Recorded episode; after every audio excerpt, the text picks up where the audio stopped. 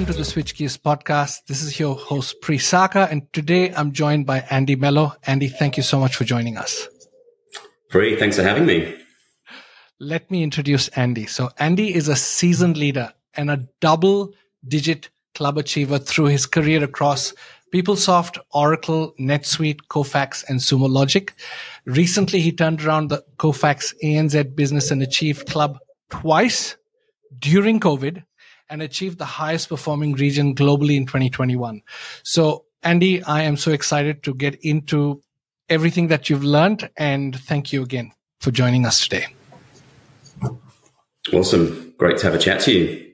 So, tell me, how did you find yourself into this career way in sales and then leading teams and building companies? Uh, so, Tell me a little bit more about yeah, that. Yeah, in, interesting stories. I'm originally from the UK. I actually studied electronic engineering.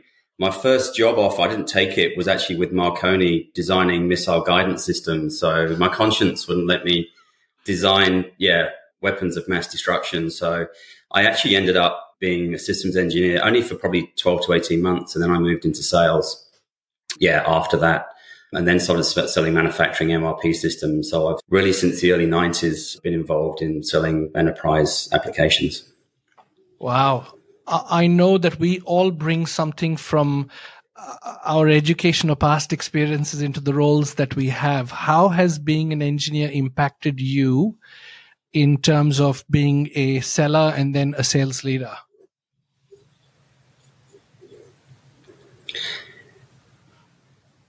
Yeah, that's a really good question. So, what it's made me do is I think engineering or engineers in general was very process focused. So, I think I've always been focused on the sales process, but more importantly, the customers, their own processes, and really how technology can help them streamline operations, drive efficiencies, or, or drive innovation. I think that's really helped me just from being very process focused. Right. And then tell me about the transition from being an individual seller into leading teams. And you've led teams across some of the best known names in the industry. So how did that transition take place? Yeah it actually started with my first startup. So i was um, quite fortunate that my first startup in 2003 was uh, actually a uk based uh, software company which is pretty rare focused on the telco market. And i actually did my career time sort of deal with Telstra. It was licenses US about $19.5 million. And off the back of that, we really built a team across the business. And as we won, or as I won deals as an individual contributor across Asia, we'd put a, sales and pre-sales person in country. So in sort of India, Japan, Singapore. So it was quite an organic thing. So it was just over time as I built out the business that we, we built a team around it. And that's really how I moved in, in, into leadership. Understood. And now, fast forward to this situation where COVID was a, an unprecedented season that companies have gone through. And in the middle of that, you were able to build an absolute winning team. And I know a number of the people who've worked on your team, they speak highly of you. You achieved club twice and a number of your team members. So that was quite an astonishing feat at a time where people were hard to get a hold of. There was so much ambiguity and uncertainty. So tell me around how did you build that winning team?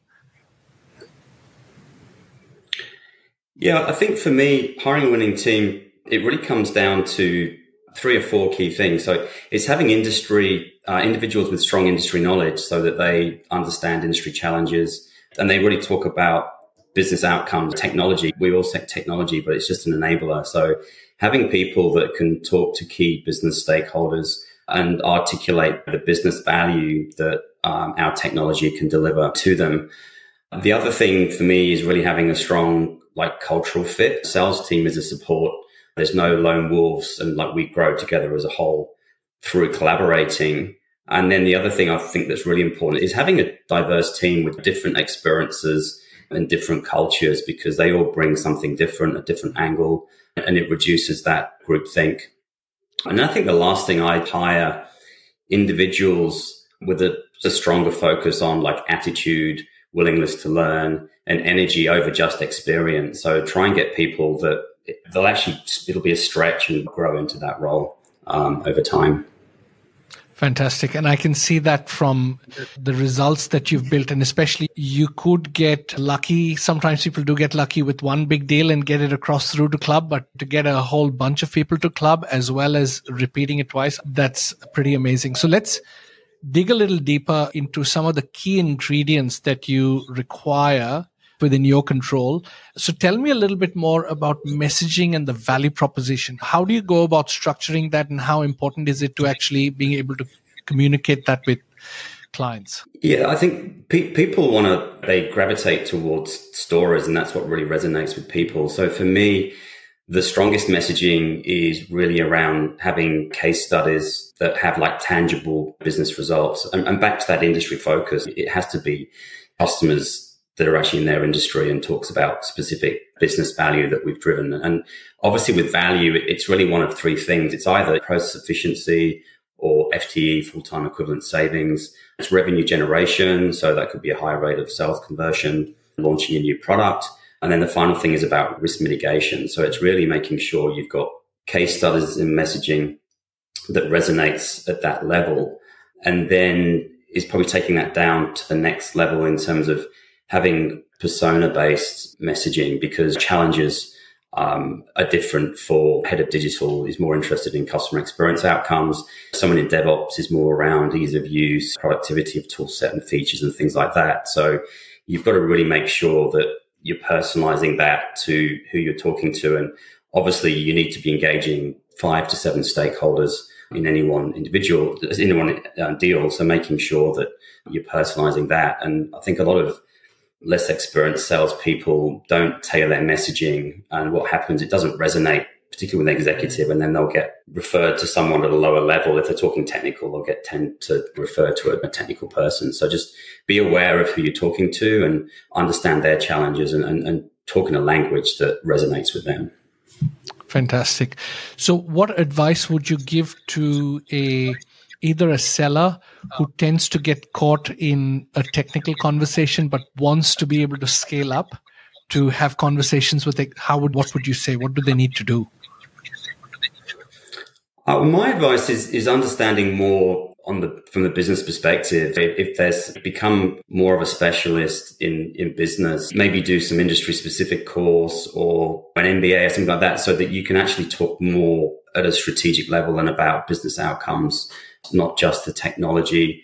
I think the other thing that good salespeople do, they'll tend to leverage their leadership team to engage and obviously have those sort of strategic discussions with executives within the customer or prospect. Yeah, that sounds really good. And I think that in terms of, therefore, that relevance with verticalizing territory. So, how important do you see that uh, in terms of a go to market strategy? I think, as I've mentioned before, it, it's really key because if you've got specific industry use cases, case studies, you can quickly build credibility because you're viewed as actually want to help them solve problems versus trying to sell them technology. Mm. And clients tend to share more, they open up and they'll view you more as, as a partner than a vendor trying to sell them some software. And, and you can have a much like broader discussion in terms of other challenges. So getting them to think about some unconsidered needs or just keep drilling down on your discovery and just opening up sort of other use cases.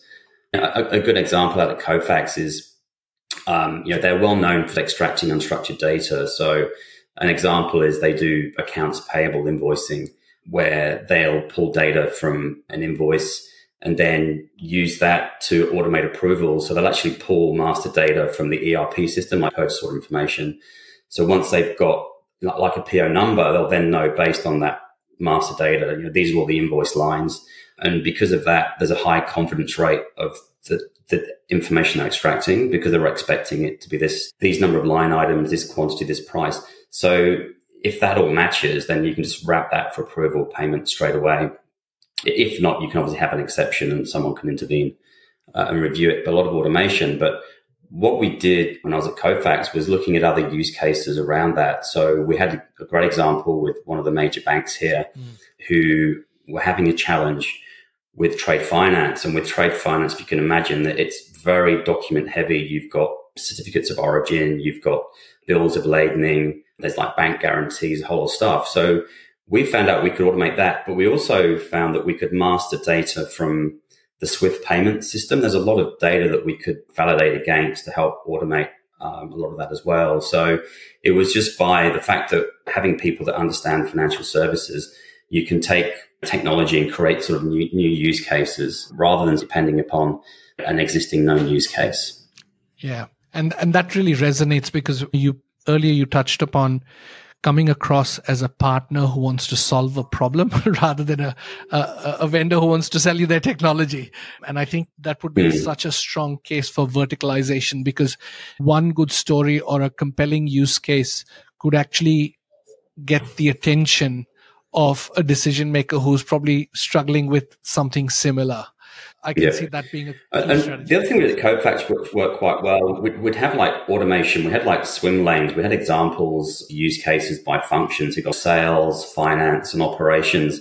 And so, look, these are things we can do. What resonates with you? So it was quite powerful from a discovery perspective to help broaden discussion because you might be talking about accounts payable automation, but you could be saying, what about sales orders? Have you, have you got an issue with that? And we can maybe help automate that. That, that was quite powerful creating this sort of, yeah, different use cases by different sort of functions within the business.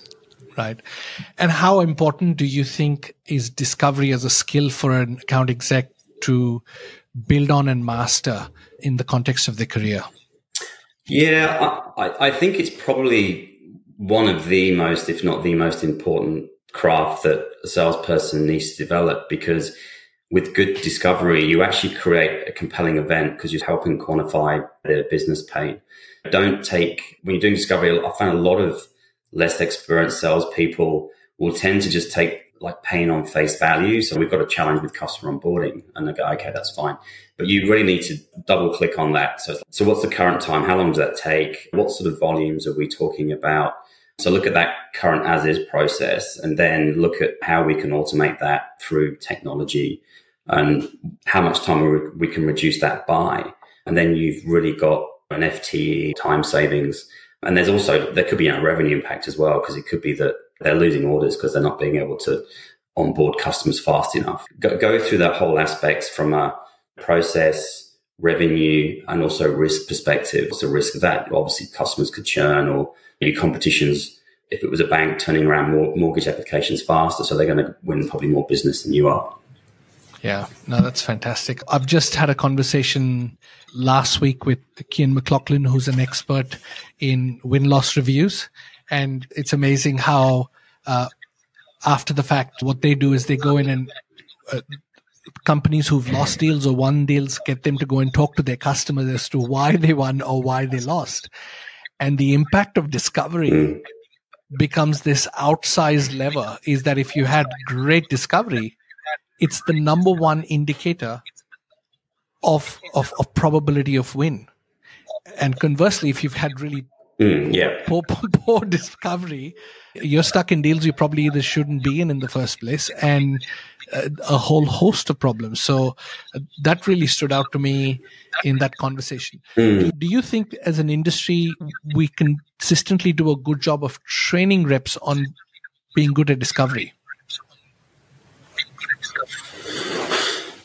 I, I find personally we, we focus too much um, on the technology sometimes. I think a lot of um, technology companies are like really passionate about the technology and they love about how great the technology is. So they have a tendency to talk about the technology.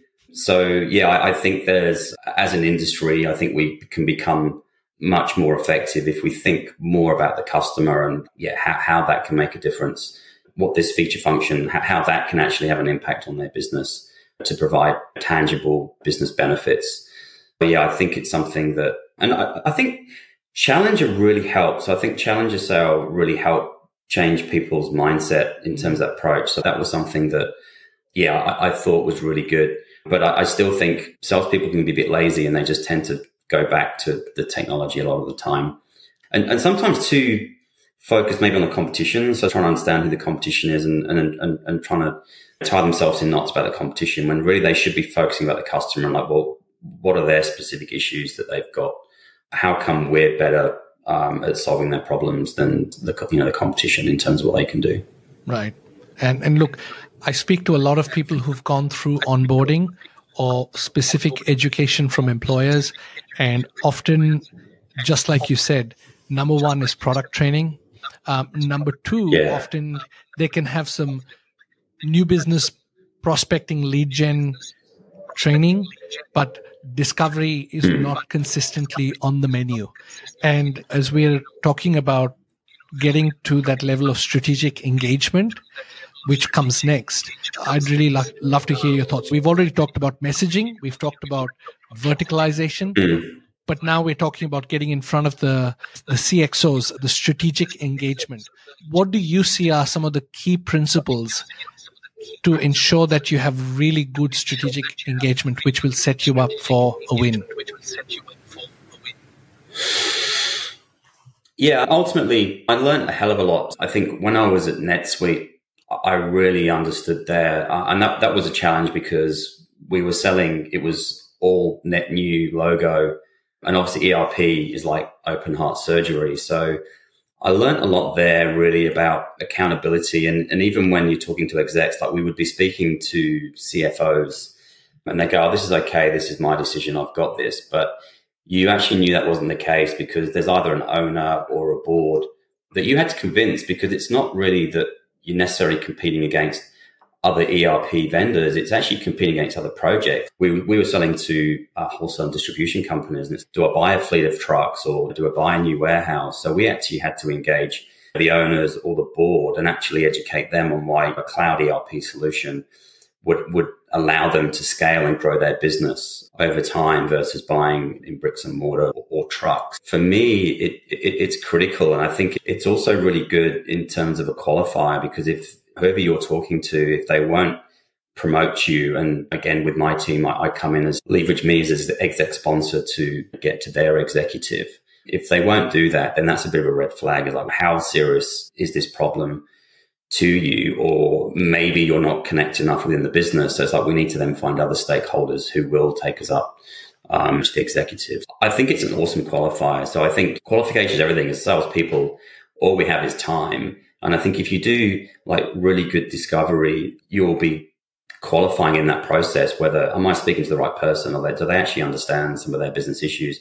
If they don't, who else can you put me in touch with? So I think once you understand that craft, you become very good at qualifying because whether there's a pain point that your solution addresses for that business, or if not, are you talking to the right person in the business? And if who else do you need to speak to that is aware of those business issues that you can engage with? Fantastic. And uh, tell me a little bit more about building a roadmap. How do you go about getting people and building a vision in terms of what the future could look like? Yeah, it was it was really interesting. I was quite fortunate in that would have been when I was at PeopleSoft early 2000s. We actually had the founder of this really interesting character called Art Jacobs who produced this salesman. It's called Strategy, which actually Siebel actually ended up buying and acquiring and like building into their platform. So I'm sounding really old now talking about Siebel. But this RJ, he was a very interesting guy. He was an ex-Vietnam vet. He was like captured behind military lines. And so he just applied a lot of these like military principles to selling. And yeah, so he was captured behind enemy lines. And he used to say, Oh, camping holds no magic for me. Because the poor guy was imprisoned in Vietnam for a number of years and he managed to escape and work way through jungle. Anyway, I, I digress, but a very interesting case. I was very lucky that, yeah, he took me through this strategy. And it, for me, it was a, a bit of an epiphany because he really spoke about building this plan. I'm, obviously, you don't get to this with war because, you know, you're building a plan to try and outthink the enemy. But this is like with a customer is if this is the, business outcome you want to achieve, mm-hmm. when do you need to do that by? And then look at, well, the project can take this long. So we need to kick off the project by this time and literally reverse engineer from there, like all the steps that you need to go through and getting them to buy into that plan. You're doing demos and maybe a proof of concept and then doing a statement of work, scoping it out. But you're really getting them to buy into the process and, and influencing a lot of what they're doing. So purely by doing that is actually in itself a really good qualification step as well. And it also enables you to influence their buying process because you're saying what we see engaging most customers, this is like best practice for doing a review.